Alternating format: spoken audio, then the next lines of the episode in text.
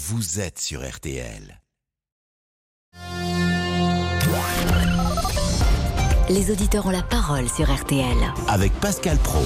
C'est une image qui sera le symbole de ce 1er mai, le pompier agressé par une femme militante dans Paris.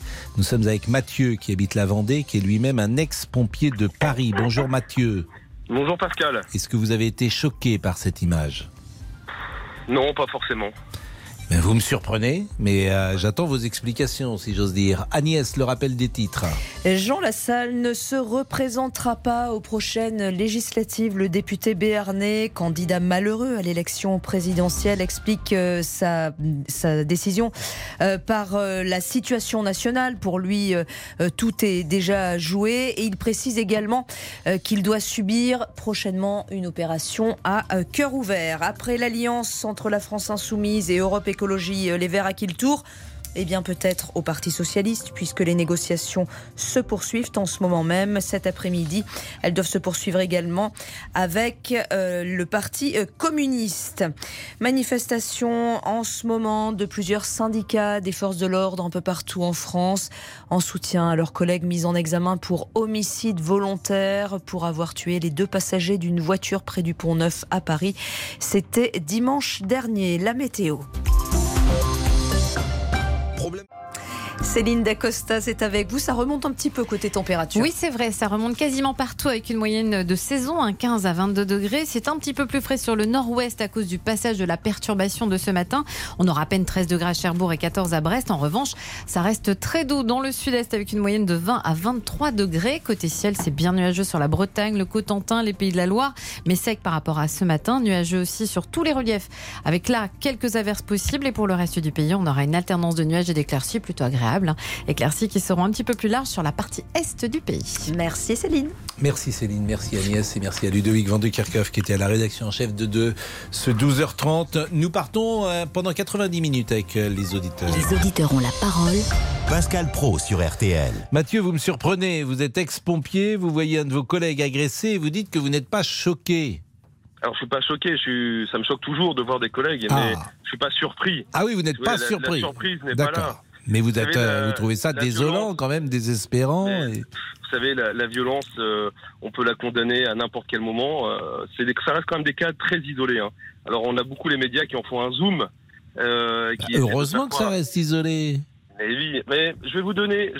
Justement, ça tombe bien. Je suis vraiment content. Pas tant que ça, d'ailleurs. Parce que quand je vois ce qui se passe sur le terrain, je vous assure, si vous êtes policier ou pompier, aujourd'hui, c'est pas très agréable d'occuper ces fonctions.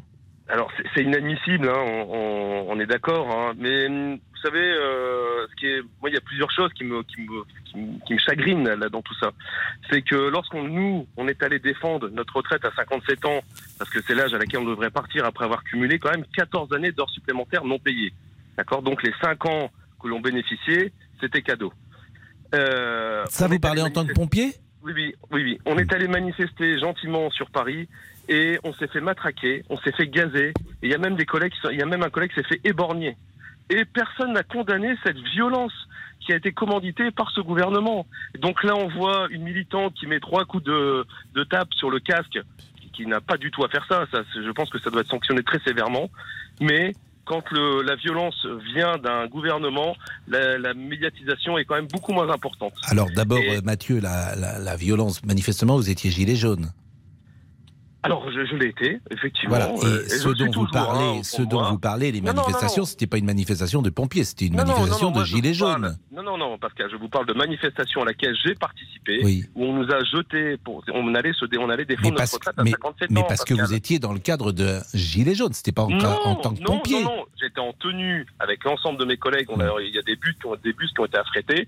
Nous sommes partis en tenue ensemble, juste pour défendre notre retraite. Rien à voir avec les gilets jaunes. Bon, et quand vous dites... vous avez été gazé de ça parce qu'il y avait sans doute, et vous n'étiez peut-être pas responsable des mouvements ou des exactions dans la manifestation, il y avait une réponse de l'État et en l'occurrence une réponse des policiers. Mais les policiers... Est-ce que vous pensez, non mais clairement Pascal, est-ce que vous pensez que quand on jette une grenade de désencerclement dans un groupe de pompiers qui est devant et qui sont en groupe, C'est une réponse qui est adaptée à une manifestation. Je ne veux pas me prononcer sur des situations que je ne connais pas. Ce que je sais, c'est que les policiers sur le terrain, à chaque fois, je l'ai constaté, ils ne faisaient que répondre à des choses qui se passaient sur le terrain. Il y a plein de manifestations en France qui se passent tous les jours très bien. Les policiers n'ont pas la volonté si tout se passe bien, d'entrer en conflit. Ils ne font que répondre. Dans ce cas-là, si vous êtes capable de défendre la violence qui a été faite envers le... ça s'appelle une violence légitime, la violence de... Vous savez, la police, par définition, elle est violente.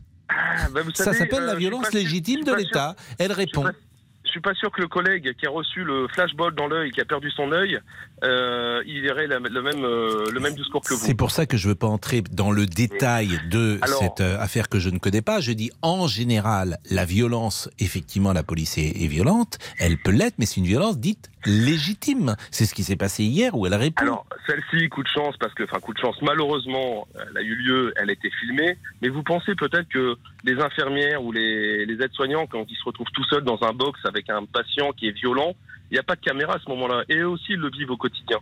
Et pourtant, ce n'est pas dénoncé comme ça a été dénoncé là.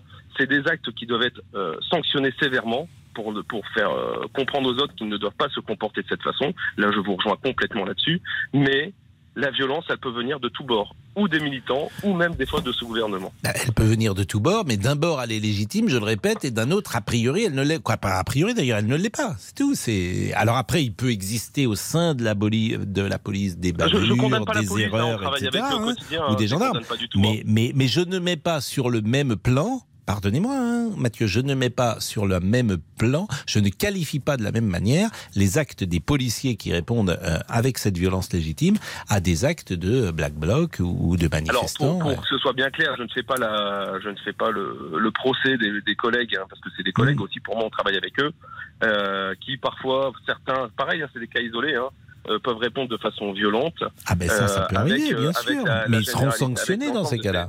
Ils seront sanctionnés. Dans ces cas-là, ils sont sanctionnés. C'est pas toujours vrai. En tout cas, Pascal, la violence, elle est quand même régulière sur l'ensemble de la France, mais par département ou par centre de secours, ça reste quand même des cas. Oui, mais c'est plus simple en Vendée quand même. Je sais pas où vous êtes, dans quelle ville de Vendée. Il y a moins de violence aujourd'hui. J'étais ancien pompier de Paris, comme on l'a dit, pendant quelques années.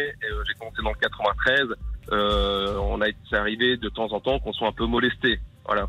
Et ça n'a pas fait toute une affaire d'État. Voilà. Merci en tout cas pour votre appel, Mathieu. Vous étiez le premier appel aujourd'hui. Merci. 13h09. Nous avons changé de mois. Nous sommes le 2 mai. Lundi 2 mai. Je salue l'ami Damien Béchiot. Bonjour Pascal. Est là. Je salue monsieur Olivier. Eh oui, c'est ça, c'est mon prénom. Bonjour Pascal. Bonjour monsieur. Et bonjour Olivier. À tous. Et bonjour Laurent Tessier. Alors Laurent, c'est la semaine. C'est la semaine de tous les dangers, la semaine de tous les défis. De la finale de la Coupe de France. La finale de la Coupe de France, Nantes-Nice. Donc on ne le tient plus. Laurent Tessier. Vivement vendredi. J'ai redécoré l'appartement là. Mais c'est pas vendredi, c'est samedi. Ah, c'est samedi. Il va être avec le drapeau jaune et vert dans le stade de la. Je vais chanter dans le métro parisien. Exactement, dans le stade de France. Bah, je chanterai peut-être avec vous. Tiens, allons-y. À tout de suite. Pascal Praud. Les auditeurs ont la parole sur RTL. Jusqu'à 14h30, les auditeurs ont la parole sur RTL. Avec Pascal Praud et Laurent Tessier. Et vous réagissez aux violences lors des manifestations du 1er mai. Cette image qui vous fait réagir, celle d'un sapeur-pompier à Paris, agressé par une manifestante alors qu'il tentait d'éteindre un incendie de palette. Et à chaque manifestation, les mêmes dégradations, la présence des casseurs vêtus de noir, vitrines brisées, murs tagués, abribus cassés. Un magasin bio dans la capitale a été vandalisé. Et vous allez l'entendre, certains manifestants ont même applaudi. C'est réservé à des bobos qui bouffent des graines et qui gagnent 5000 balles par mois. Mais quand je vois des magasins comme ça, je me dis qu'on est en train de virer tous les pauvres de Paris. Eh bien, vous pouvez réagir au 3210-3210. C'est extraordinaire quand même l'état de la France dans ce témoignage. Il y a une forme de ressentiment, de rancœur, disons-le, de colère aussi, de frustration.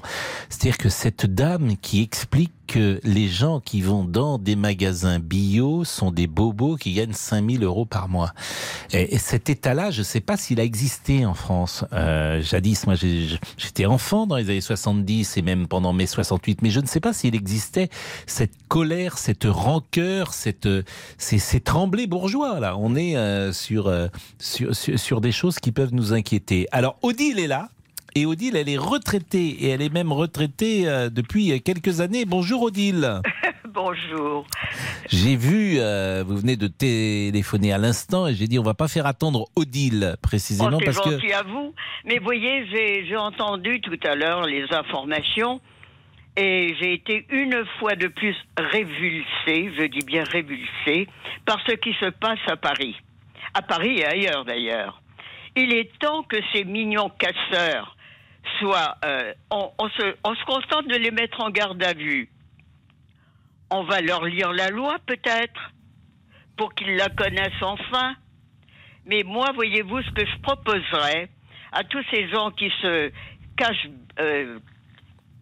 sous leur cagoule, qu'on les désencagoule, qu'on les photographie, que l'on publie leur portrait, que pour que tout le monde sache à côté de quoi, je ne dis pas à côté de qui, je dis à côté de quoi ils vivent. C'est peut-être la seule chose qui pourrait contrarier ces gentils casseurs. Donc il faudrait changer la loi, faudrait faire une loi pour que... Je me demande comment on peut supporter cela en France. Il faudrait changer la loi, c'est-à-dire que lorsqu'un casseur est pris, on aurait le droit, ou il faudrait, ou il y aurait obligation de publier sa photo. Ah, pour moi, oui. Comme au pilori, comme au Moyen-Âge, Odile. C'est le pilori. Ça, écoutez, on le met au milieu. Non, mais pourquoi pas ? Ça me paraît évident. C'est c'est peut-être la seule chose qui pourrait contrarier ces gentils casseurs. Mmh. Qu'on sache qui ils sont. Je peux donner votre âge, Odile? Oui, 94 ans. Bon, vous avez 94 ans. Vous avez toujours vécu à Quimper ou vous avez été parfois à Paris? Ah ben non, je ne connais guère Paris. Je suis du centre Finistère. Et vous êtes resté... je fais partie un peu des illettrés. Pourquoi? Ben, c'est le président qui avait dit ça. Mais non, il n'avait pas... Mais si. Et un autre avait dit que pour trouver en centre Finistère quelqu'un capable de rédiger, il fallait se lever de bonne heure. Bah, en tout cas, c'est insensé. Qui avait dit ça ? Oh, un macroniste aussi, quoi. Ou un macronien. Bah, voilà. Bon, en tout cas, vous, manifestement, vous avez le sens des mots, vous les maniez avec dextérité et subtilité. C'est beaucoup dire. Si. Mais je suis en pétard, que voulez-vous ? Ah, J'en ai marre de voir ce qui se passe dans notre pays depuis tous ces casseurs. Mais ça a toujours un peu existé, Odile. Vous avez connu mai 68. Je crois, voyez-vous, que moi, j'aurais, personnellement, je crois que je serais intervenu, je leur aurais tapé dessus. Si j'avais été concerné, j'aurais pris une barre de fer. Odile, les casseurs et l'ultra-gauche, c'est pas nouveau. Il y a eu mai 68. Hier, dans les rues de Paris, c'est une poignée. Je sais pas si c'est 150, 200, 300, je n'en sais rien. Mais convenez que c'est une ultra-minorité qui se servent des réseaux sociaux, qui se servent des chaînes info, parce qu'ils savent qu'on va en parler, que ça sera télévisé. Mais comment n'en vient-on pas à bout ? Ça, c'est la réponse, on la connaît aussi, Odile. Il faudrait utiliser des filets comme quand on capture des animaux sauvages. Mais Odile, la réponse, on la connaît. C'est-à-dire depuis la jurisprudence Malik Oussekine et ce jeune homme qui avait été... Ah oui, je vois de qui vous parlez. Très bien de qui vous parlez. Il était mort. Et voyez-vous... on se réfère un peu trop à cette histoire-là. Et on oublie le reste. Mais oui, mais la police hésite à intervenir de manière violente, pour le coup, parce qu'il y a risque de blessures et peut-être davantage. Oui, ce jeune homme, évidemment, c'est navrant. Et il ne devait pas avoir grand-chose à voir avec ces casseurs. Enfin, que nous connaissons maintenant. Et c'est pour ça que la police hésite, c'est-à-dire qu'elle n'intervient pas et elle laisse en gros faire. Elle pense que c'est mieux de laisser faire. Alors après, elle n'intervient pas non plus à la ZAD de Nantes pendant 10 ans et on les laisse prospérer et on voit la suite. Donc c'est vrai qu'il est possible que cet État ne soit pas assez rude à la fois dans c'est sûr. Dans sa police et dans sa législation. Après, la justice est peut-être faible pour ces gens-là. Ça va être intéressant. Par exemple, cette dame, elle est en garde à vue, la dame qui a attaqué le pompier. Elle est en garde à vue à cette heure-là. Est-ce qu'elle va... Eh bien, qu'on publie sa photo, monsieur. Oui, mais déjà, est-ce qu'elle va sortir ou pas ? La gentille dame qui a agi de pareille manière. Non, mais le signe qu'on va envoyer... Je ne comprends pas le laxisme dans notre pays. Le signe qu'on va envoyer... Et je ne suis pas d'extrême droite, hein. Je suis seulement une bonne républicaine. Le signe qu'on va envoyer avec cette femme qui aujourd'hui est en garde à vue, est-ce qu'elle va être mise en mandat de dépôt ou est-ce qu'elle va être libérée ces prochaines heures ? Après, chacun choisira entre guillemets son camp. Oui, voilà. Bon, Odile, en tout cas, vous êtes en forme. Merci. Bah non, merci beaucoup. C'est la première fois que vous nous appelez, Odile ? Oh, j'ai appelé plusieurs fois, mais je n'ai jamais eu le plaisir de... Mais comment je suis souvent en colère, vous voyez. Bah oui, mais moi je trouve que c'est dommage qu'on vous ait pas pris. J'aimerais un pays où tout aille aussi bien que possible, où on respecte ce qui ne vous appartient pas, en commençant par le respect de soi-même. Bah voilà. Écoutez, je trouve que en tout cas, il y a un intervenant la semaine dernière. Vous aviez posé la question. Que feriez-vous si vous étiez président de la République ? Par quoi commenceriez-vous ? Ce monsieur, vous avez répondu par l'éducation. Voilà. Tout était dit, c'est la base de tout. Je vous remercie de m'avoir écouté. Bah non, mais c'était un plaisir, Odile, parce que vraiment, vous êtes... d'abord, la manière dont vous vous exprimez est tout à fait remarquable. Qu'est-ce que vous allez faire cet après-midi ? Comment ? Qu'est-ce que vous allez faire cet après-midi ? Me promener au bord du Steyr et donner à manger aux poules d'eau, aux canards et aux petits oiseaux. Ah bah ça, c'est un beau programme. Si j'avais été dans le Finistère, j'aurais fait cette petite balade avec vous. J'aurais été ravie. Merci beaucoup. Écoutez, on vous embrasse en tout cas. Oui, merci beaucoup. Bah, ça nous a fait... Au revoir. Au revoir, Odile. Écoutez, mais Odile, je parle à Olivier, parce que c'est Olivier qui est le grand chef. C'est la première fois qu'elle appelle, Odile. Mais peut-être, Pascal, mais écoutez, c'est pas la première fois d'ailleurs, mais c'est la première fois qu'elle passe à l'antenne. Mais on a beaucoup de gens qui nous appellent, Pascal. L'émission durerait 8 heures si on faisait passer tout le monde. Mais je suis d'accord avec vous, mais Odile, on voit bien que dans sa manière de s'exprimer, dans son rapport à la vie, c'est une autre époque, et c'est ça qui est formidable aussi. Non mais c'est vrai, oui, vous avez raison, Pascal. Bah, non, moi j'étais vraiment charmé de cette petite conversation. Il est 13h19, le week-end s'est bien passé, ami. Magnifique, Pascal, magnifique. Oh là là, quand vous dites magnifique, là, avec Damien Béchiot. Ah oui, oui. Est-ce qu'on aura du Régine ? Évidemment, Pascal. Vous êtes allé déjà chez Régine ? Non, bah Pascal, j'ai pas pu, hein. Vous savez, non mais c'est un club, elle n'y était plus. Ah oui, oui, ah oui, non, bah non, j'ai pas été encore, Pascal. Voilà, non. C'est joyeux. On peut aller chez Régine, je pense que le club existe toujours. Rue de Ponthieu, je pense qu'il était jadis. Il y a 2 chansons que chacun connaît, on va les écouter en revenant de la pub peut-être, à tout de suite. Les auditeurs ont la parole sur RTL. Avec Pascal Praud. Jusqu'à 14h30. Les auditeurs ont la parole sur RTL. Avec Pascal Praud. Quand vient le mardi, la grande Zoa, mais ses bijoux, ses chinchillas. Et puis à minuit, la grande Zoa. Formidable chanson. Alors c'est vrai qu'on n'a pas 50 hein, en même temps de tubes, mais il y a les petits papiers, il y a celle-là qu'on entend depuis hier. Mais c'est une histoire quand elle arrive avec sa Rolls blanche, place blanche, et elle est antiquaire, elle vend du Louis XVI avec des yeux de braise. La grande Zoa, c'est très très bien écrit. Hein. La grande Zoa, les petits papiers. Appelez-nous pour parler de Régine au 3210 et sur la page Facebook de l'émission. En attendant, c'est le sujet qui vous fait réagir. Ces violences hier lors des manifestations du 1er mai. Comment en finir avec ces actes ? Faut-il intervenir plus rapidement ? Manifester dans le calme, est-ce devenu impossible en France ? Jean-Luc Mélenchon a dénoncé des violences parasites. Il estime que le préfet de police de Paris, Didier Lallemand, savait et a été incapable de garantir le droit de manifester en paix.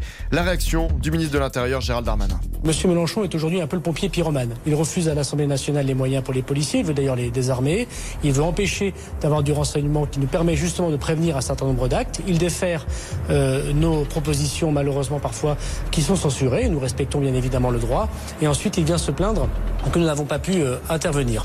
Aujourd'hui, je regrette une nouvelle fois cette ambiguïté, ce double langage, et que Monsieur Mélenchon n'ait pas un mot pour les fonctionnaires de la République, pour les ouvriers de la sécurité que sont les policiers, les gendarmes ou les pompiers devant les agressions que l'on voit sur vos images de télévision.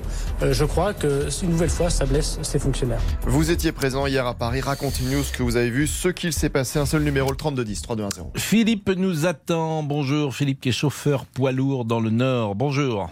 Bonjour, ça va ? Et vous ? Ça va, ça va. Bon, vous avez passé un bon week-end ? Bah écoutez, comme d'habitude sur les camps. Pardon ? Comme d'habitude ? Comme d'habitude sur les camps. Sur les camps ? Oui, bah vous savez que je vais donner un coup de main sur les réfugiés, pour les réfugiés sur le camp de Dunkerque. Ah oui, vous étiez avec les réfugiés effectivement ukrainiens, c'est ça ? Non, parce que les Ukrainiens sont mieux reçus que les autres. Là, c'est plus des Syriens, des Afghans, des Pakistanais, etc. D'accord. Bah écoutez, bravo pour cet engagement. Merci, merci. Cette violence, Philippe, comment vous la décodez ? Alors, en fait, je suis un peu d'accord avec le premier auditeur qui est passé, même si la deuxième dame qui est passée m'a fait un peu peur. Mais voilà, en fait, vous faisiez parallèle avec mai 68. Est-ce qu'aujourd'hui, il y a plus de violence que ce qui s'est passé en mai 68 ? Mai 68, il y a des voitures qui ont brûlé, les barricades, enfin voilà. Est-ce qu'il y a plus de violence aujourd'hui qu'avant ? Je pense juste qu'en fait, avec les chaînes d'infos en continu et la surmédiatisation, on le voit plus. Et je pense pas qu'il y ait plus de violence qu'avant. Si vous me permettez, tous ceux qui ont connu les manifs dans les années 60 disaient que la police était plus virulente qu'aujourd'hui. Alors, je vais vous arrêter parce que je vais revenir quand même sur ce qu'a dit votre premier auditeur. Manifestation à Lille à laquelle j'ai participé, moi j'ai vu des pompiers avec le crâne ouvert, d'accord, alors que comme il disait cet homme, ils travaillent en collaboration avec la police elle s'embête pas pour frapper. Donc aujourd'hui, je trouve que la police est beaucoup plus violente qu'avant, surtout qu'elle est beaucoup plus armée qu'avant. C'est démenti, Philippe, par tous les témoignages. Aujourd'hui, comme elle est sous surveillance, précisément avec les réseaux sociaux, et que tout est filmé, je pense qu'elle fait infiniment plus attention. Les gens, je vous le répète, qui manifestaient dans les années 60, moi j'en connais, ils ont un certain âge, ils disent qu'ils revenaient des manifs, quand je parle des activistes ou des militants, ils en prenaient, pardonnez-moi cette expression triviale, ils en prenaient plein la gueule pendant la manif. Sauf qu'avant, ils n'avaient que des matraques. Aujourd'hui, ils ont des matraques, des LBD, etc., et tout ce qui s'ensuit. Donc, en fait, c'est disproportionné par rapport à avant. Maintenant, regardez, il y a une vidéo qui tourne, par exemple, sur Facebook, où une femme, on est bien d'accord, se fait charger par 4 policiers et se fait frapper à terre par 4 policiers. Qu'est-ce qu'ils ont à gagner à la frapper à 4 par terre ? Philippe, on peut en parler pendant des heures. Il y a je ne sais combien de manifestations par jour qui se passent bien. Quand une manifestation dégénère, vous ne me ferez pas croire que c'est de la faute de la police. Voilà. Les choses soient claires, je n'y croirais pas une seconde. Il y a des activistes, il y a des militants, il y a des manifestations et les policiers répondent. Mais... Et croyez-moi, être policier aujourd'hui sur le terrain, je leur tire mon chapeau parce que moi, je ne suis pas sûr que j'irai. Mais écoutez, les violences policières sont connues et reconnues. Oui, non, elles sont arrêtées. Ce terme, je le récuse d'ailleurs. Il y a des violences d'un policier, la violence policière... Vous êtes comme M. Macron quand il a dit qu'il n'y avait pas de violence policière. Moi, écoutez, je vais vous dire un truc. C'est votre avis, mais moi, je ne suis pas d'accord. Allez plus sur les réseaux sociaux, regardez les vidéos qui tournent de personnes qui sont là en tant que civiles et qui ne font que filmer. Vous allez voir un peu tout ce qui se passe dans les manifestations. Je rappelle quand même cette dame. On en fait ce qu'on en veut. On ne sait pas le début, on ne sait pas la fin, etc. Je rappelle quand même cette dame à Marseille qui est morte dans son appartement parce qu'il y a eu une bombe lacrymogène qui est arrivée chez elle, alors que cette dame n'était pas en manifestation, elle était chez elle. Je vous répète, Philippe, que vous ne me ferez pas croire que c'est la police qui est à l'origine des exactions. Je connais très bien votre position par rapport à ça. Parce que je les vois. Mais ma position, pardonnez-moi, elle est factuelle. Aujourd'hui, il va y avoir 25 manifestations en France aujourd'hui. Il n'y aura pas un souci. Alors, regardez votre premier auditeur qui dit qu'il y a un pompier qui a perdu un œil parce qu'il s'est pris un flashball. Est-ce normal ? Mais je ne veux pas répondre à cette question. Est-ce normal ? Pourquoi vous ne voulez pas y répondre ? Est-ce normal qu'un pompier qui manifeste pour son droit à la retraite... C'était évidemment pas lui qui était visé, sans doute. Alors si ce n'était pas un pompier, c'était un autre. Et quelle est la différence ? Est-ce qu'aujourd'hui, la police a le droit de mutiler des gens pour soi-disant rétablir l'ordre ? La police doit répondre à ce qui se passe. La réponse doit répondre à ce qui se passe. Quand je vois hier sur le terrain, je vous assure... les Black Blocs, je vous répète, je leur tire mon chapeau. Mais il est 13h27, Philippe, on va continuer cette discussion parce qu'on n'est pas d'accord. Non, mais je vous censure pas, croyez-moi, c'est pas mon genre. Mais que fait-on, Damien Béchiot ? La pause, me dit Damien Béchiot. Et Philippe, il nous appelle de temps en temps, il est assez... c'est bien d'ailleurs, parce qu'on n'est pas d'accord, donc c'est parfait. Et d'échanger avec des gens avec lesquels nous ne sommes pas d'accord. À tout de suite. Jusqu'à 14h30. Les auditeurs ont la parole sur RTL. Harmonie Pascal Praud. Les auditeurs ont la parole sur RTL. Laurent Tessier. Un autre sujet peut vous faire réagir dans quelques minutes. Je vois la vie en rond. Oui, la vie revient en rose, mais pour combien de temps encore pour le PS ? Toute la gauche doit-elle se rassembler pour les élections législatives ? La France insoumise et Europe Écologie Les Verts ont conclu cette nuit un accord. L'ancien premier secrétaire du PS, Jean-Christophe Cambadélis, ne voit pas d'un bon œil un rapprochement du PS avec les Insoumis. C'est un ralliement sans condition à Jean-Luc Mélenchon, et je ne vois pas comment ce programme radical de Jean-Luc Mélenchon peut permettre tout à la fois de rassembler la gauche et de rassembler les Français. Jean-Christophe Cambadélis, invité de RTL Midi, militant socialiste sympathisant. Nous vous attendons dès maintenant au standard. Voyez-vous encore la vie en rose, 32-10. On termine donc avec Philippe qui met sur le même plan les violences des policiers et les violences des manifestations. C'est ce qu'il dit en tout cas. Je vous donne quelques mots de conclusion, Philippe, et puis après on va écouter un autre auditeur. Alors déjà, j'ai une phrase à vous donner de Martin Luther King. Les barricades sont les voix de ceux qu'on n'entend pas. Voilà. Donc ça veut dire exactement ce que ça veut dire. Aujourd'hui, les gens ne sont plus entendus.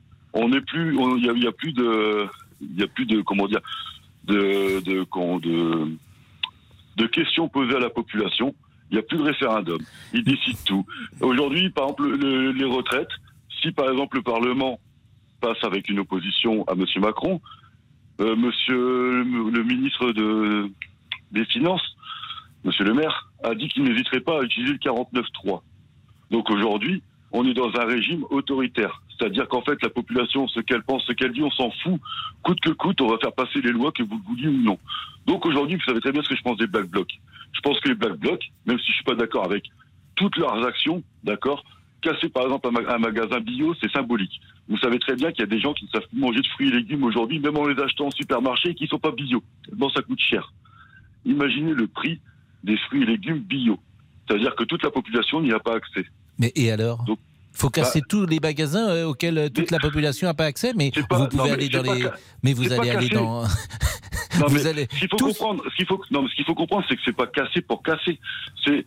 Non mais c'est moi je pense que c'est cassé pour faire passer un message. Oui, un message. Donc il ne faut pas que ceux qui veulent manger bio, ils n'ont pas le droit de manger bio, même si c'est plus cher. C'est ça votre message. C'est pas la question. C'est à dire qu'en fait, ces magasins-là. Et c'est pour les riches. C'est ce que vous voulez dire. Mais ce raisonnement, vous allez l'appliquer aux voitures aussi ? Vous allez aller casser les voitures de luxe, et puis vous allez aller casser tous les objets de luxe qui sont vendus partout. En fait, c'est ça votre raisonnement ? C'est ça la société dans laquelle vous voulez ? Mais je ne dis pas que je suis entièrement d'accord avec ça. Moi, je pense que casser des magasins n'est pas la meilleure solution pour faire passer un message. Bon, voilà. En tout cas, Philippe, merci. C'est bien, je le disais, de discuter lorsqu'on n'est pas forcément d'accord. Et puis, vous avez voté d'ailleurs dimanche dernier ? Ah non, certainement pas. Oui, donc vous votez pas, et c'est ça, pardonnez-moi, vous votez pas et puis vous donnez votre avis, allez voter. Alors, vous voyez, je vous avais dit que j'allais pas voter cette année parce que j'en avais marre de la politique, j'ai voté au premier tour. Oui, vous avez voté pour qui ? D'accord. J'ai voté Mélenchon, même si j'aime pas la personne, moi je suis pour des idées, pas pour une personnalité. D'accord. Maintenant, mais est-ce que vous acceptez d'être minoritaire ? Est-ce que vous acceptez que le président Macron, il est élu par 28% des gens au premier tour et 58% au deuxième ? Est-ce que vous acceptez cette idée qu'au fond, vous avez le droit de penser ce que vous pensez, mais vous êtes ultra minoritaire ? Non. Est-ce que vous pensez qu'aujourd'hui, s'il y a un tiers des électeurs qui ne votent pas, c'est normal ? Donc vous n'acceptez pas au fond le régime ? Vous n'acceptez pas le scrutin de la semaine dernière. Vous ne l'acceptez pas. Au fond, vous ne l'acceptez pas. Mais non, c'est pas que je ne l'accepte pas. Les gens ont voté, sauf qu'il a été mal élu, M. Macron. Et ça, c'est la vérité. Quand 58% mal élu ? Non, c'est 58% sur les électeurs. Quand vous regardez par rapport à la masse des électeurs que représentent les Français, il a été très mal élu, comme la première fois d'ailleurs. D'accord ? Le seul truc, c'est qu'aujourd'hui, et là je suis d'accord avec M. Mélenchon, c'est pour ça que je vous dis, moi j'aime pas Mélenchon en soi, j'adhère à des idées, pas une personne. M. Mélenchon, c'est le seul à proposer la 6ème République. Et je pense qu'aujourd'hui, il est temps. Les gens n'ont plus confiance. Arrêtez avec les gens. Parlez pour des gens, mais arrêtez avec les gens. Parce que les gens, ils ont voté il y a 4 jours. Philippe, merci en tout cas. Merci. Allez. Merci. Et quand vous voulez, vous m'invitez sur CNews pour débattre un petit peu. Évidemment, je vous invite. Moi, j'adore parler avec des gens qui pensent pas comme moi. Mais on a toujours les gens. C'est qui les gens ? Les gens, c'est vos amis. C'est une minorité. C'est pas les gens. Les gens, ils se sont exprimés. Ils ont donné leur avis il y a 8 jours. Cédric est là. Bonjour Cédric. Vous étiez à la manifestation à Paris. Ah non, c'est Gaël. Bonjour Gaël. Oui, bonjour Pascal. Bonjour. Vous étiez à la manifestation à Paris. Vous êtes un Black Bloc ? Ah, absolument pas. Non. Je me situais juste devant les Black Blocs. D'accord. Alors racontez-nous ce que vous avez vu. Alors en effet, oui, j'ai vu les Black Blocs casser énormément de vitrines. Mais la chose qui m'a surpris, comparé à d'autres manifestations, parce que je fais régulièrement des manifestations les samedis, je suis gilet jaune, hein, donc j'en fais régulièrement. Nous sommes régulièrement escortés de chaque côté par les CRS et les gendarmes. Et ce samedi-là, bizarrement, il n'y avait personne. C'est pas qu'il n'y avait personne, c'est qu'ils ont changé la stratégie. Le préfet et Gérald Darmanin se sont exprimés là-dessus. Il y a un mot d'ailleurs pour que j'oublie à l'instant qui précise cette stratégie d'encadrer le cortège. Et là, ils ne l'ont pas fait. Bah oui, mais c'était bien une porte ouverte au Black Bloc, donc. Ça, là, je ne peux pas vous répondre là-dessus. Je ne pense pas que ce soit une porte ouverte, mais ça peut être une erreur, mais je ne pense pas que c'était une volonté. Les Black Blocs, ils sont là tous les samedis, hein. Donc ils le savent, le préfet le sait. Donc en plus, là, il y avait rendez-vous des Black Blocs samedi-là. Même nous, les Gilets jaunes, nous le savions que les Black Blocs allaient être présents. Il y avait les Black Blocs de l'Est, même des Corses qui sont venus, qui sont montés. Donc c'était un rassemblement de Black Blocs. C'est-à-dire que c'est des cars, vous dites, qui montent ? Non, c'est pas des cars, non. L'organisation... vous avez dit les cars sont montés ? Non, les Black Blocs, je dis les Corses. Les Corses, j'avais compris, les Corses. Ah, les Corses, Black Bloc étaient montés. Bien sûr, hein, bien sûr. C'était un rendez-vous Black Bloc. Mais les Black Blocs, vous les connaissez, donc, c'est plutôt des hommes ? Je veux pas trop dire qui c'est, parce que... ça m'intéresse, moi. Il y a de tout, franchement. Il y a vraiment de tout.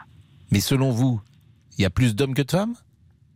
Ah ben, franchement, il y a de tout. Moi, je discute en manif avec. Donc, avec nous, les manifestants... Et c'est quelle origine culturelle, sociale ?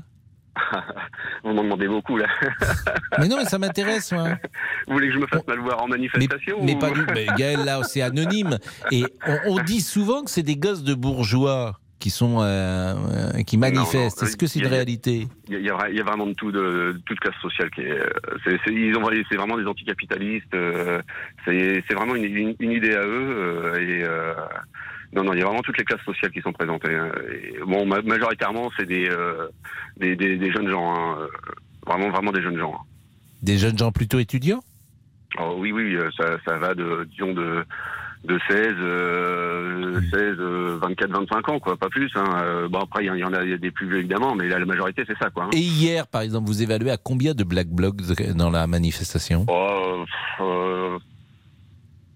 Évaluer, c'est compliqué, parce qu'ils sont petits groupes, ils se rassemblent uniquement pour casser ou aller affronter des forces de l'ordre, donc je sais pas, mais il était un certain nombre quand même, facilement bien entre 1000 et 2000, je pense. Et hier, pourquoi vous manifestiez dans Paris ? Toujours pareil, quoi. Moi, c'était tout sauf Macron, donc je reste toujours sur mes idées, et on voit bien que la population s'appauvrit au fur et à mesure, et il y a plein de choses qui sortent normalement, sur Dubos aussi, qui est sorti il n'y a pas longtemps, quoi. Et je trouve ça aberrant qu'il se passe rien, quoi, que personne réagisse, le tout augmente, et là ils nous augmentent le SMIC de 72 € par an. Mais qu'est-ce que vous voulez qu'on fasse avec 72 € par an, alors que tout augmente, la vie augmente. Qu'est-ce que vous faites, vous, Gaël, dans la vie professionnelle ? Moi, je suis facteur. Donc vous êtes entre guillemets un salarié protégé. Vous savez qu'à la fin de l'année, vous serez toujours... Non. Moi, je fais pas partie du service public. Hein. Ah pardon. Ah non, c'est fini. Ça, la poste est finie. Ça n'existe plus. Hein. Donc quand vous êtes facteur, qui vous paye ? Ah mais maintenant c'est la poste. Mais je veux dire, je n'ai pas le statut fonctionnaire, si vous voulez, quoi. D'accord. Vous n'avez pas le statut fonctionnaire, mais vous êtes quand même. Vous êtes en CDD, en CDI, je veux dire. Ah bien sûr. Bon, bien en sûr. CDI à la Poste, a priori, vous n'allez pas être viré. Non, mais bon, moi, j'ai quand même connu la pauvreté avant, donc je sais ce que c'est de ne pas manger tous les jours, quoi. Donc, Gaël, vous avez quel âge ? J'ai 45 ans. 45 ans. Donc là, par exemple, vous avez bossé ce matin, sans doute ? Oui, je suis encore au travail. Vous êtes un facteur classique qui fait sa tournée, comme on dit ? Absolument pas, non. Je fais des remplacements tous les jours, donc mes heures, je ne les compte pas. C'est les appels recommandés sur les facteurs qui commencent à 7h et terminent à 13h. Ouais. Moi, je commence à 7h, je termine à 17h et je ne prends pas de pause le midi pour manger. Je fais mes 10 heures par jour et voilà. Vous faites 10 heures par jour ? Oui, ça m'arrive régulièrement, oui. Oui, effectivement, vous faites plus que la moyenne. Et c'est indiscret de vous demander votre salaire, Gaël ? Bon, ça varie, parce que ça varie en fonction des heures supplémentaires, mes primes, mais c'est entre 1600 et 2000 euros. Et vous trouvez que c'est un bon salaire ? Bah, comparé à ce que je touchais avant, oui. Pour moi, oui. Après, je m'en plains pas, quoi. J'aime le métier que je fais. Donc, à partir du moment qu'on aime le métier qu'on fait, faut savoir faire des efforts au niveau salarial, quoi. Donc, je ne changerai pas pour avoir un meilleur salaire, un métier où j'irai à reculons le matin. Donc. Mais je voulais aussi revenir sur autre chose parce que j'ai entendu... On va juste marquer une petite pause, Gaël, parce qu'on court comme toujours contre le temps ou avec, je ne sais pas. Un petit saut avec l'ami Olivier, monsieur Boubouk, parce que sur les réseaux, ça s'agite. Ah oui, oh, ça c'est un vrai lancement. Pour Yves. Non mais franchement, mais je trouve que ce garçon a pris la confiance. Mais non, mais vous me lancez de mieux en mieux, Pascal. D'abord, qu'est-ce que ça veut dire, ça? C'est un vrai lancement. Allez. Sur nos réseaux sociaux, pour Yves, ces violences contre les forces de l'ordre ou les pompiers sont inadmissibles. François nous écrit: tout est permis contre les policiers, mais eux n'ont pas le droit de se défendre. Et on conclut avec Pierrette: quand je vois les commerces cassés et vandalisés, ça me fend le cœur. Voilà. Me fend le cœur. Le cœur. Ouais. Vous connaissez ça? Tu me fends le cœur. Oh non, dites-moi, Pascal. Vous connaissez pas cette musique célèbre dans Marius? Tu me fends le cœur. Non. Mais écoutez, et moi, il me fend le cœur, et toi, ça ne te fait rien? C'est Rému qui joue. Il me fend le cœur. Dans la partie de cartes. Partie de cartes de Marius. Ça vous dit quelque chose? Oui, évidemment, mais je ne pense pas, Pascal. Mais si, ça me dit quelque chose. C'était Rému et c'était Pierre Fresnay. Vous voulez que je vous imite Pierre Fresnay? Non, pas forcément. C'est très court. Si. Pierre Fresnay, je le tiens pas très bien. Je m'appelle Pierre Fresnay. Vous voyez, c'est très court. C'est très très court. Je m'appelle Pierre Fresnay. Ouais. Alors, mais plus personne ne connaît Pierre Fresnay. Ah bah non, écoutez, je le connais pas, vous l'imitez bien. Hein. Qui était marié avec une femme avec qui s'était mariée ensuite, Sacha Guitry. Qui s'appelait, j'ai oublié son nom à l'instant. Ah oui, mais on va le retrouver dans une seconde. Yvonne Printemps. Printemps. Je crois que Pierre Fresnay avait piqué Yvonne Printemps à Sacha Guitry. Piqué. À tout de suite. Pascal Praud, les auditeurs ont la parole sur RTL. 13h, 14h30. Les auditeurs ont la parole sur RTL. Avec Pascal Praud. Tu me fends le cœur, hein? Oh non, César. Pas de César, tu me fends le cœur. Tu me fends le cœur. Tu me fends le cœur. Oh! Et alors ne jouons plus, non? Qu'est-ce qu'on fait? À moi, il me fend le cœur. À toi, il te fait rire. Alors. Oh, très bien. Alors il y a Rému évidemment, et c'est la célèbre partie de cartes avec Monsieur Brun qui est lyonnais, avec Escartevig, avec donc César, Rému, et puis il doit y avoir un quatrième, je sais pas si... Alors en revanche, il y a évidemment les réseaux sociaux qui nous écoutent, il y a Twitter qui nous écoute, mais parfois il y a des personnalités qui nous écoutent, et j'ai rattrapé par qui aujourd'hui ? Je suis rattrapé par la patrouille parce que j'ai dit que Pierre Fresnay avait piqué la femme à Sacha Guitry, et Alain Jakubowicz, qui est un avocat et qui est chargé de nous écouter, voire de nous contrôler, me dit: une femme ne se pique pas, cher Pascal. Et il a raison. Il a raison, c'est une... Alors que faut-il dire? Ça se dit pas, je ne sais pas. C'est un abus de langage. Il a raison. Merci, maître. Maintenant, il y a des mots et des expressions qu'on ne peut pas forcément utiliser. Donc je le remercie. Que voulez-vous dire, monsieur Tessier? Eh bien, appelez-nous pour parler du Parti Socialiste. Oui. Doit-il s'allier avec la France insoumise et les écologistes pour les élections législatives? Risque-t-il de disparaître? Comment en est-il arrivé là? À qui la faute? Le patron du PS, Olivier Faure, aurait-il dû démissionner après le score d'Anne Hidalgo à la présidentielle, 1,74%. Écoutez Stéphane Le Foll, l'ancien ministre et maire socialiste du Mans. Dans l'histoire, quand il y a des défaites qui sont des échecs majeurs comme ceux qu'on a connus, c'est vrai que chacun devrait assumer la part de responsabilité qui est la sienne. C'est ça l'honneur de l'action publique. Quand on n'a pas cet honneur-là, de se dire comme Lionel Jospin quand il est le soir du premier tour, je démissionne et j'arrête la vie politique, ou comme Michel Rocard en 94, j'ai échoué aux européennes, j'arrête. Bon, ben voilà, ça s'appelle l'honneur. La responsabilité, c'est d'assumer les victoires, ça c'est ce qu'il y a de plus facile, les échecs aussi. Stéphane Le Foll, invité d'Alba Ventura ce matin sur RTL. Le PS a-t-il encore un avenir? 32-10, 32-0. C'est pas faux ce qu'il dit, monsieur Le Foll, mais c'est vrai que l'honneur et la politique, c'est parfois incompatible. Gaël, on termine avec vous, qui était à la manifestation hier. Que voulez-vous ajouter à notre conversation? Non, c'est tout à l'heure, je vous ai entendu parler de violence policière avec le pompier, je ne sais plus comment il s'appelle d'ailleurs. Mmh. C'était Mathieu, je pense. Oui, je crois que c'était ça.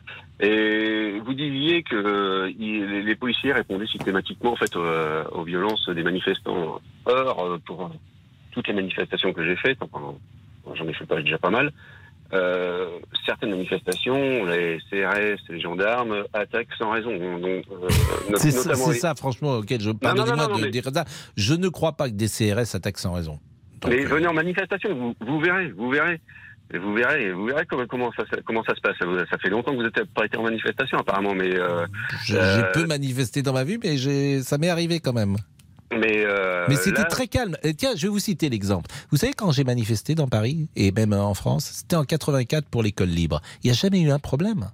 Et oui. Il y avait 1 million de personnes qui étaient à Versailles ce jour-là.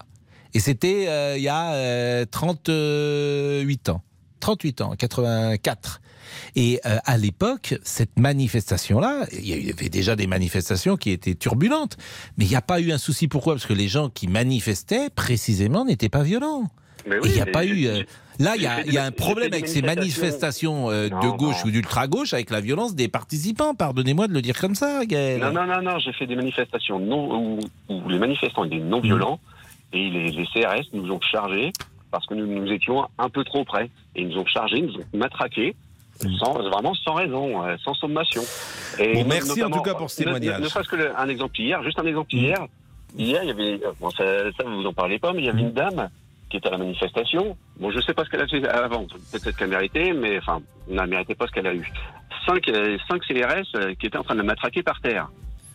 Oui, mais comme on ne sait pas ce qu'il y a avant, comme vous le dites, moi, je ne veux pas rentrer là-dedans. Merci, Gaël. J'imagine pas que les policiers matraquent une personne comme cela sans raison non plus. Mais là encore, c'est le problème, c'est que les gens savent pas ce qui se passe en manifestation. Oui, je vois les images et je vois que c'est plutôt les black blocs qui sont à l'origine ou en tout cas qui cassent. Regardez les images des médias indépendants, le média de Mike, Civicio, tout ça. Regardez tout ça et vous verrez la vraie vérité. Mais arrêtez de dire que et les autres ne sont pas indépendants. Non. Les gens d'RTL ne sont pas indépendants, et puis les gens des chaînes infos ne sont pas indépendants, et puis le service public n'est pas indépendant. Ces gens-là ne sont pas à l'intérieur de la manifestation, excusez-moi. Non. Mais les médias indépendants, oui. Mais il y a tous les médias, les journalistes font leur métier, qu'ils soient RTL ou... Ils ne sont pas présents à l'intérieur de la manifestation, ils ne sont pas acceptés, donc ils ne sont pas présents. Gaël, on ne se mettra pas d'accord, je crois, mais l'important c'est que vous puissiez vous exprimer, c'est ça l'essentiel. Merci en tout cas à 13h50, Alphonse Richard est arrivé, et il y aura une petite surprise, parce qu'on a écouté tout à l'heure Régine, et je voudrais réécouter peut-être une phrase musicale au retour de la pause, une phrase musicale qui nous a beaucoup intéressés, et peut-être une question pour notre ami Boubouk. À tout de suite. Les auditeurs ont la parole sur RTL. Avec Pascal Praud. Les auditeurs ont la parole sur RTL. Avec Pascal Praud. Et Laurent Tessier. Elle était l'ambassadrice de la nuit parisienne dans le monde. Laissez parler les petits papiers. La chanteuse et comédienne Régine nous a quittés hier à l'âge de 92 ans. La nuit est orpheline, elle a perdu sa reine, a écrit sur Twitter la chanteuse Lynn Renaud.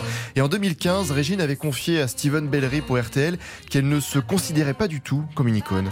Je vous dis la vérité, ça me fait vraiment chier. Parce qu'une icône, c'est quoi ? C'est une chose en cire, on va se prosterner devant, et etc. Moi, je ne demande pas qu'on se prosterne devant moi. Moi, je suis une personne tout à fait normale. Je parle avec tout le monde dans la rue. Bon, ça me casse un peu les pieds de faire trop de selfies.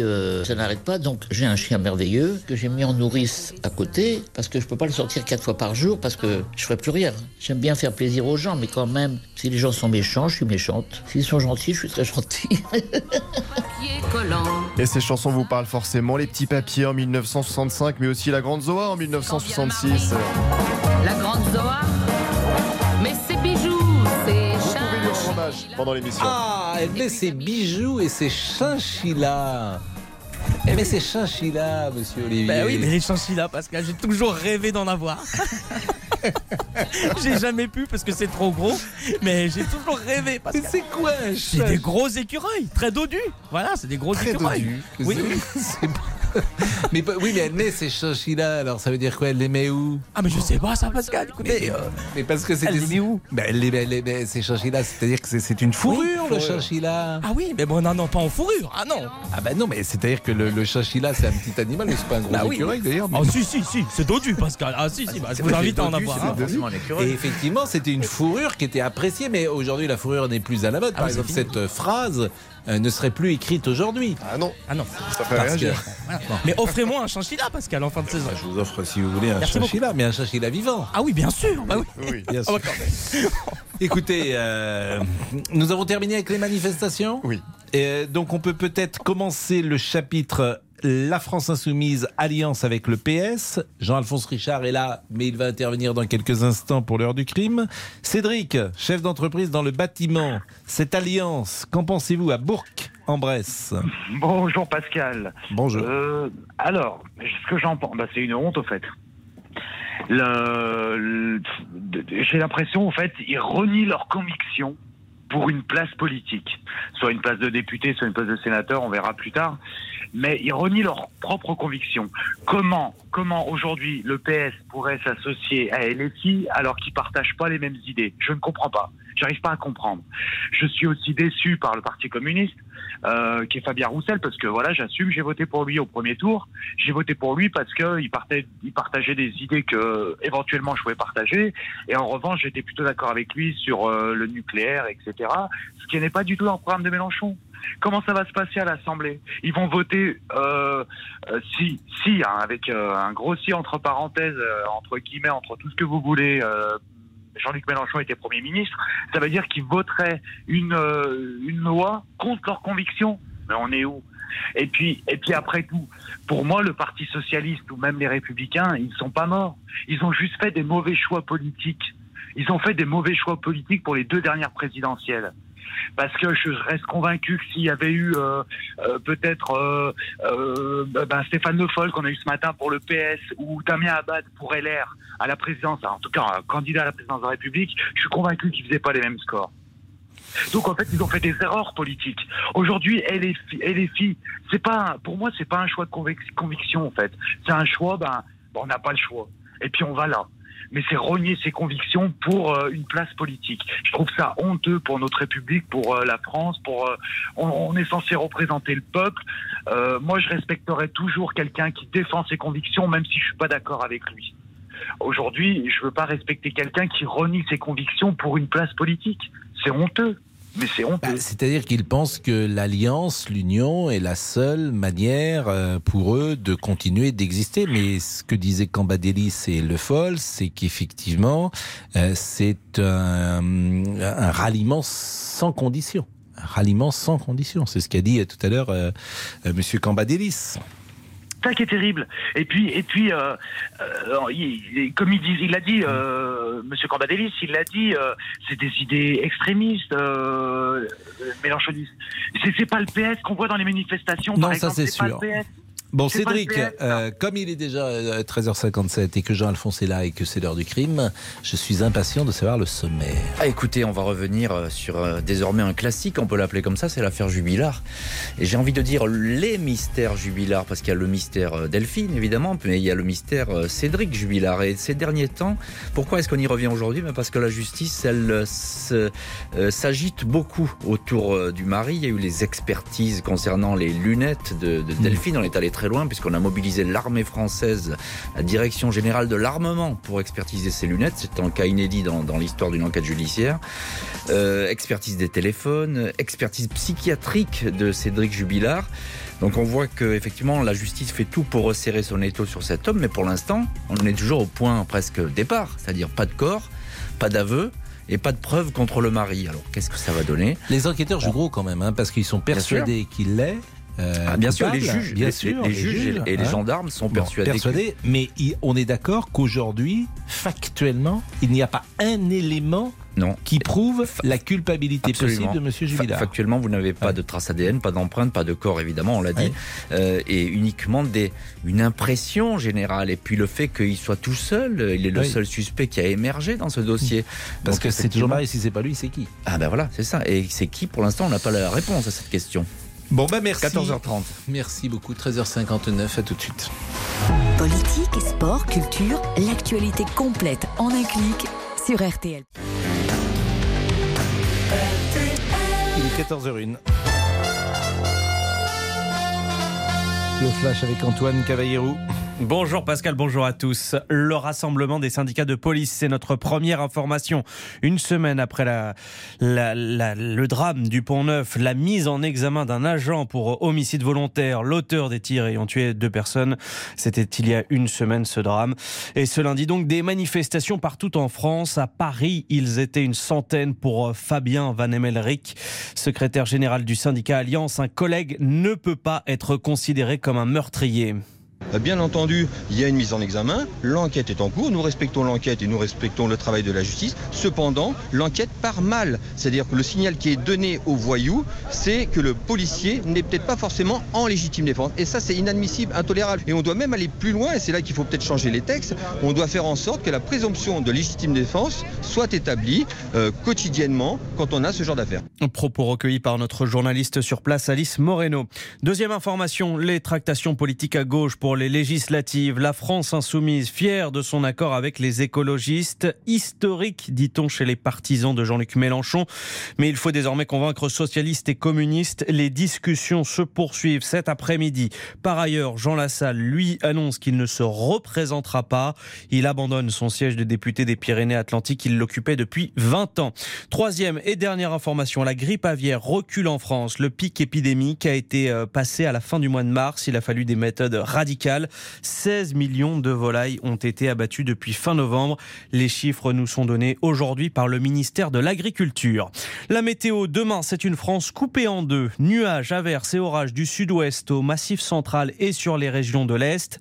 Beau temps de l'Atlantique à la Manche, au centre, à l'Île-de-France et à la Belgique. Les températures, 9 à 15 au sud. L'après-midi, ce sera 19 à 23. En général, 14-18 de la Bretagne à la Belgique. Les courses, l'arrivée du Quintet, c'était à Vichy, il fallait jouer 13, 2, 11, 8 et 14. 13, 2, 11, 8 et 14. RTL, il est 14h04. Les auditeurs ont toujours la parole avec vous, Pascal Praud. Et nous continuons peut-être pour rendre hommage à Régine. Jusqu'à 14h30, les auditeurs ont la parole sur RTL avec Pascal Praud. Michel est là. Bonjour Michel, vous êtes Michel au masculin. Oui. Tous les Michel sont nés dans les années 40 et 50. Hein. Ça, il n'y a plus un Michel qui est né dans les années 70 ou 80. C'est un prénom qui a disparu. Ça me fait très plaisir de vous entendre, Pascal. Ah bon, bah, ça me fait plaisir aussi. Oui. C'est gentil. Vous allez bien ? Ça va bien, je vous remercie. Oui, je téléphonais pour parler un petit peu du peu de choses que j'ai vu. Que Régine, pour moi, était une artiste extraordinaire.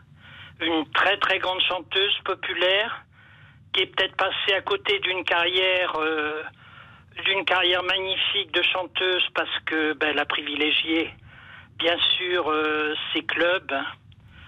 J'avais eu l'occasion de 2 fois, hein, je l'ai croisée. Une fois à Marbella en Espagne où elle avait un club dans un hôtel, dans un palace de là-bas, hein, le Punte Romano. Où elle venait faire, bien sûr, parce qu'elle avait 22 clubs à travers le monde, hein, et elle venait voir si tout se passait bien. Et bon, un joli sourire, un petit mot charmant à chaque fois, et puis voilà, quoi. Et une autre fois, je l'avais croisée aussi à Paris, parce que mon autre passion pour les chanteuses, c'est Dionne Warwick. Et je l'avais croisée à l'Espace Cardin, dans une petite salle qui s'appelait la salle noire à l'époque, c'était dans les années 80. Hein. C'est loin tout ça. Et elle était juste à côté de moi, avec ses amis, le baron et la baronne de Rothschild. Et c'était vraiment une chanteuse extraordinaire avec des textes magnifiques. Fait par Gainsbourg et puis Frédéric Botton. Et c'est une grande perte et j'ai beaucoup de peine. Voilà. Bah, les gens ont été très touchés parce qu'effectivement, c'est une figure populaire. Ah oui, Regina Zilberberg, c'était son nom. Elle était née en décembre 1929 à Anderlecht. Elle avait 92 ans. Oui. Et effectivement, il y a aussi dans son histoire personnelle des choses à la fois dramatiques et très touchantes. L'homme, celui qui aurait pu être l'homme de sa vie, qu'il l'avait demandé en mariage. Oui. Le jour de ses 16 ans, elle en avait 14, lorsqu'il la demande en mariage, il est raflé parce qu'on est pendant la guerre et il ne reviendra jamais des camps de concentration. Ouais. Mais dans ces chansons, il y en a deux. Bon, je suis bien sûr allé comme tout le monde sur Internet pour me replonger un petit peu. Pour la revoir d'abord et puis me plonger un petit peu dans tout ce qu'elle a chanté. Il y en a une en particulier que je trouve absolument extraordinaire, où elle a un timbre de voix absolument extraordinaire, c'est le jour où je quitterai tout. Ben on va l'écouter peut-être. Je ne sais pas si vous la connaissez. Non, on va l'écouter. On n'a pas écouté Je survivrai également, qui est une adaptation d'I Will Survive. Hein. Oui, Survive. Et, on va l'écouter tout de suite après la pause et on a décidé de lui rendre hommage parce qu'effectivement, depuis hier... Mais c'était une très très grande dame. Ben, vous savez, hier soir, je regardais les journaux de TF1 et de France 2. Les deux journaux d'hier soir ont ouvert avec un long reportage, une longue biographie sur Régine. Et ça en dit beaucoup. Sur la personnalité de cette femme. Au-delà de la chanteuse, il y a aussi un engagement, j'ai envie de dire, des valeurs qui sont transmises dans la vie civile. Écoutons quelques notes de musique.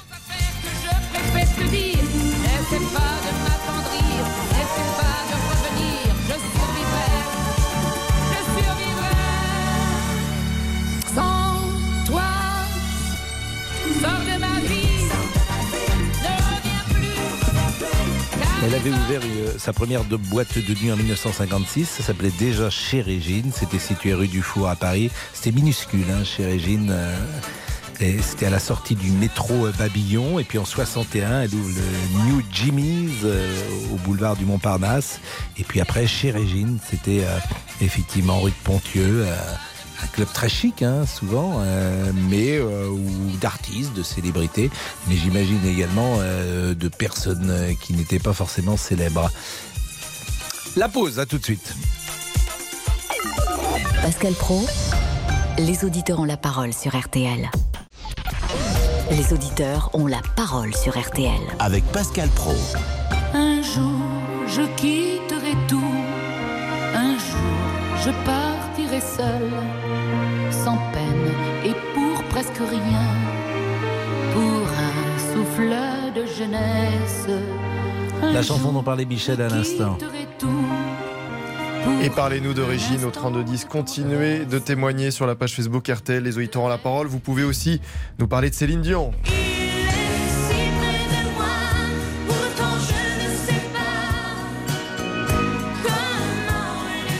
Vous pouvez réagir au report de sa tournée. La chanteuse a annoncé qu'elle reportait à 2023 tous les concerts prévus en Europe en raison d'un problème de santé.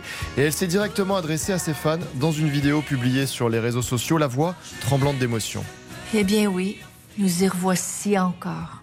Je suis tellement désolée, attristée d'être obligée de repousser les spectacles une fois de plus.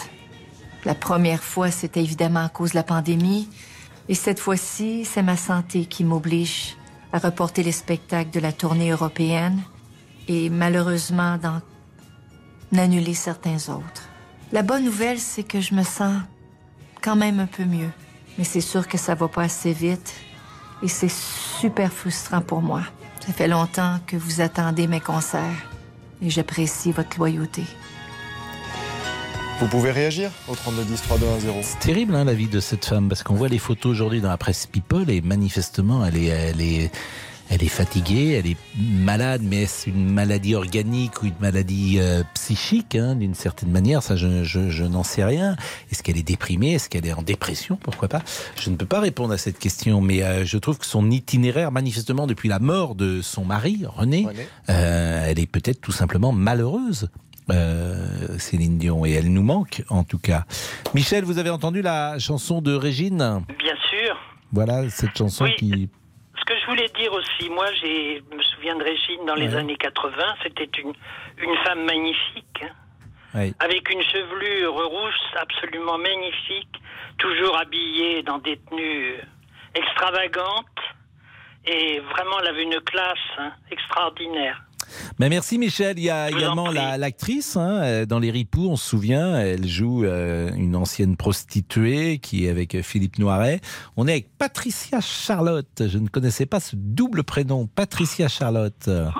Bonjour Pascal Praud. Bonjour Patricia Charlotte, c'est pas fréquent, je crois que oui. vous êtes la première personne qui s'appelle Patricia Charlotte avec qui je parle de ma vie. Ah bon ? Mais vous en connaissez d'autres des Patricia Charlotte ? Non, je connais que moi. Ah bah oui, là, c'est bien, c'est ce qui peut... En tous les cas, je suis contente de... Vous êtes mon chouchou, je vous le dis, parce que tout le monde se moque de moi.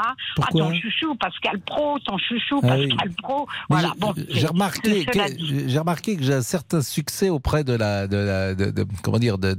femmes qui ont passé parfois 65 ans, 70 ans. Oh, c'est pas péjoratif à ce que je dis, du tout. Mais j'ai remarqué que parfois, les plus jeunes qui ont 20 ans, etc., disent... Nous avons les mêmes valeurs. Mais voilà, plus jeunes disent qu'est-ce que c'est que ce conservateur-là qui parle comme... Bon, mais effectivement, nous avons les mêmes valeurs, Patricia Charlotte.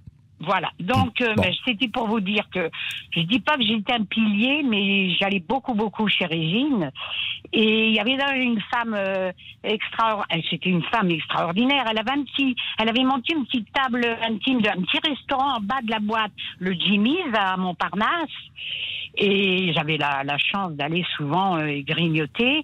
Et un soir, j'étais donc à la porte avec Marilyn. Je sais pas si les gens ont connu Marilyn. Bah, Marilyn qui était au Bain-Douche après. Oui, exactement. Bah, Marilyn, voilà. Je ne veux pas dire qu'elle faisait peur, mais quand Marilyn, c'est elle qui te faisait rentrer ou pas. Donc, exactement. Et un soir, il y a une bande de jeunes qui étaient donc à la porte, qui voulaient absolument rentrer. Ils disaient, on est venus de banlieue pour voir Régine. Et elle était drôle parce qu'elle dit, écoutez, je suis désolée, c'est une boîte privée, je ne peux pas vous faire rentrer. Puis en définitive, elle est allée chercher... Je suis restée à la porte, moi, et pendant ce temps-là, elle est descendue. Elle est allée voir Régine, elle lui dit « Je suis embêtée, il y a plein de jeunes qui demandent à vous, j'ai peur que ça finisse mal, j'ai peur qu'ils se rebifent. » Elle est montée, Régine. Elle leur a dit « Vous voulez voir Régine ? Rentrez. » Elle les fait rentrer, ils se mettent au bar, et elle leur a offert à chacun une coupe de champagne. Et j'ai trouvé ça, mais extraordinaire. Elle a dit « Voilà, on trinque tous ensemble. » Et ils sont repartis gentiment.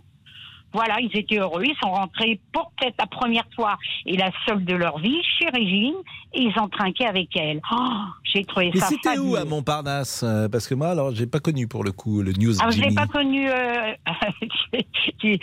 C'était à l'angle. Bah, c'était boulevard du Montparnasse. Oui, mais c'était où ? Sur le boulevard. On veut dire le numéro exact. Non, mais c'était sur la gauche en montant, c'était sur la droite. C'était. Oh, moi, je ne saurais même pas vous le dire. Bon, bah, d'accord. Je ne saurais même plus vous le dire. Et puis c'est pas très grave. Vous avez raison. Voilà, vous y alliez régulièrement, vous disiez ? Ah oui, moi j'y allais très souvent. Mais parce que vous ne travailliez pas le matin ? Parce que pour aller en boîte de nuit régulièrement quand on a la vie professionnelle, il faut être toujours en forme. Vous savez que j'étais capable de sortir jusqu'à 4-5 heures du matin, oui. de rentrer chez moi, de prendre une bonne douche, un bon petit déjeuner et d'aller travailler. Et qu'est-ce que vous faisiez ? Là, j'ai travaillé dans la pub et c'est là que je faisais mes meilleurs contrats. C'est-à-dire que, mais vous aviez quel âge à cette époque-là ? 30 ans, 40 ans ? Oui, voilà, 30 ans. J'avais une trentaine d'années. Mais vous étiez célibataire à 30 ans, peut-être ? Ah là là, oui, j'étais célibataire. On ne m'aurait pas laissé...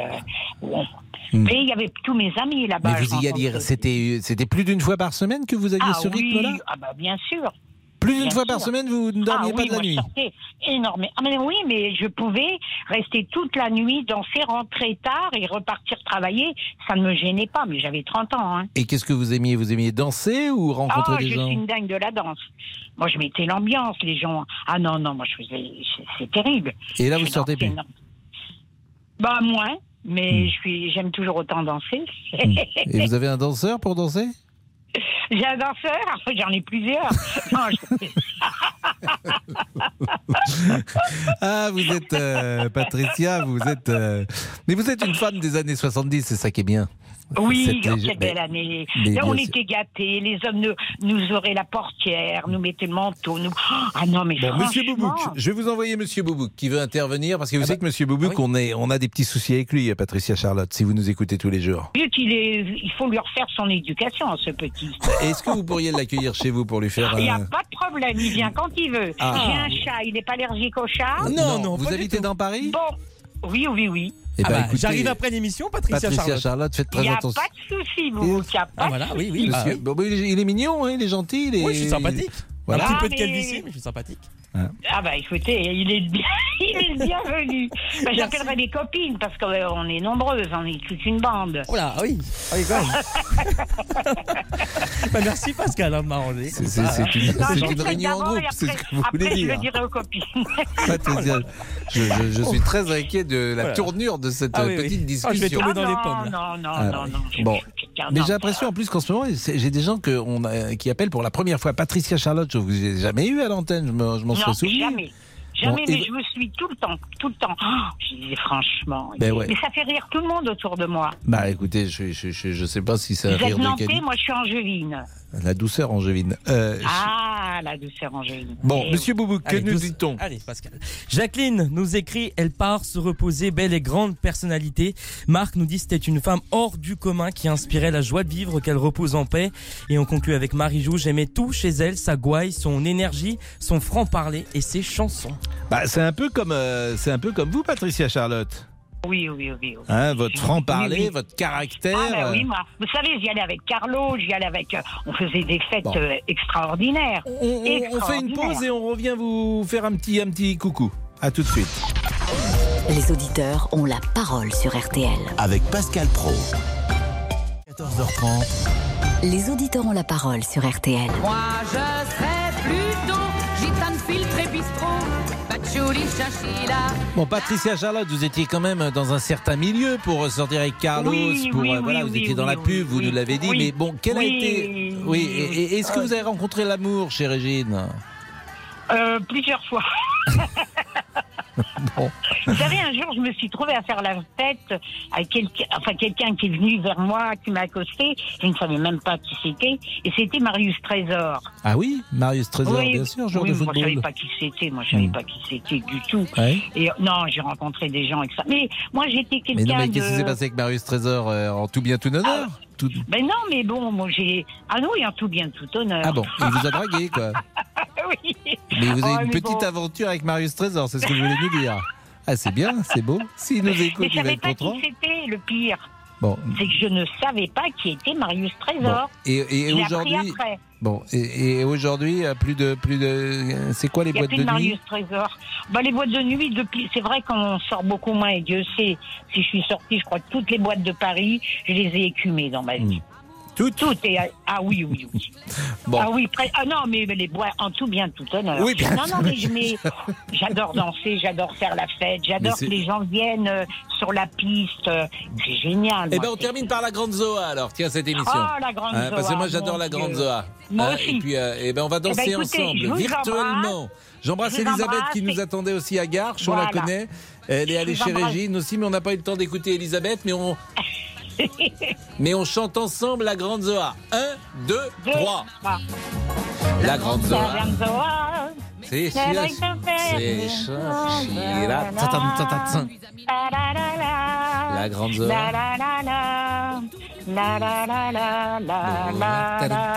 y en a qui racontent que la Grande Zoa, ce serait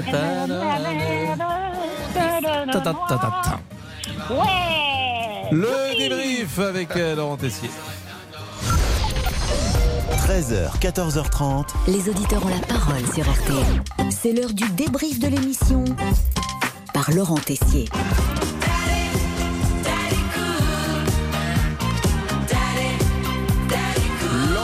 Du 1er mai, vous étiez en pleine forme ce midi. On sent que vous aviez envie, Pascal, de prolonger le week-end avec Odile et ce programme cet après-midi. Me promener au bord du Steyr et donner à manger aux poules d'eau, aux canards et aux petits oiseaux. Bah ça, j'aimerais bien. C'est un beau programme. Si j'avais été dans le Finistère, j'aurais fait cette petite balade avec vous. Oh, j'aurais été ravi. Bon, Philippe avait l'air un peu fatigué. Bonjour. Bonjour, ça va? Et vous? Ça va, ça va. Bon, vous avez passé un bon week-end? Bah écoutez. Pardon? C'était vraiment très intéressant. Gaël était présent à la manifestation hier à Paris, il a vu toutes les violences et vous savez, on respecte une ligne dans l'émission. Et Gaël là, c'est anonyme. Ah oui, aucun indice sur vous, rien du tout. Qu'est-ce que vous faites vous Gaël dans la vie professionnelle? Moi je suis facteur. Vous êtes en CDD? En CDI je veux dire. Ah bah bien sûr. Ouais, donc, Gaël, vous avez quel âge? J'ai 45 ans. Ouais. Moi je commence à 7h, je termine à 17h et je prends pas de pause le midi pour manger, je fais mes 10 heures par jour et voilà. Ouais, heureusement qu'on avait averti. Hein. Gaël là c'est anonyme. Oui, anonyme à peu près. Bon sinon, vous savez, c'est lundi, c'est l'heure. L'instant culture de Monsieur Boubouk. Ah, Monsieur Boubou, qui sans le savoir cite des grands classiques du cinéma français. Ça me fend le cœur. Ouais. Ça me fend le cœur. Le cœur. Ouais. Vous connaissez ça? Tu me fends le cœur. Oh non, dites-moi Pascal. Vous ne connaissez pas cette non, célèbre toujours, dans Marius. Tu me fends le cœur. Non, mec. Et moi, il me fend le cœur et toi, ça ne te fait rien? Et une chanson de Régine inspire Monsieur Boubouk, La Grande Zoa et les Chachilas. Quand vient le mardi, la Grande Zoa, mais ses bijoux, ses chachilas. C'est quoi? C'est des gros écureuils, très dodus. Voilà, c'est des gros très écureuils. Dodus. Oui, c'est mais oui, mais elle met ces chachis-là, alors ça veut dire quoi? Elle les met où? Ah, mais je sais pas ça, Pascal. Écoutez, mais parce que c'est elle des... les met où? Bah, elle les met ces chachis-là, c'est-à-dire que c'est une fourrure, le chachis-là. Ah oui, mais bon, non, pas en fourrure. Ah non. Ah bah non, mais c'est-à-dire que le chachis-là, c'est un petit animal, mais c'est pas un gros écureuil d'ailleurs. Mais... Ah si, c'est dodu, Pascal. Ah si, c'est dodu. Avant l'heure du crime, c'est l'heure du moment artistique de Pascal Praud. Ah, Pierre Fresnay, je le tiens pas très bien. Je m'appelle Pierre Fresnay. Vous voyez, c'est très très court.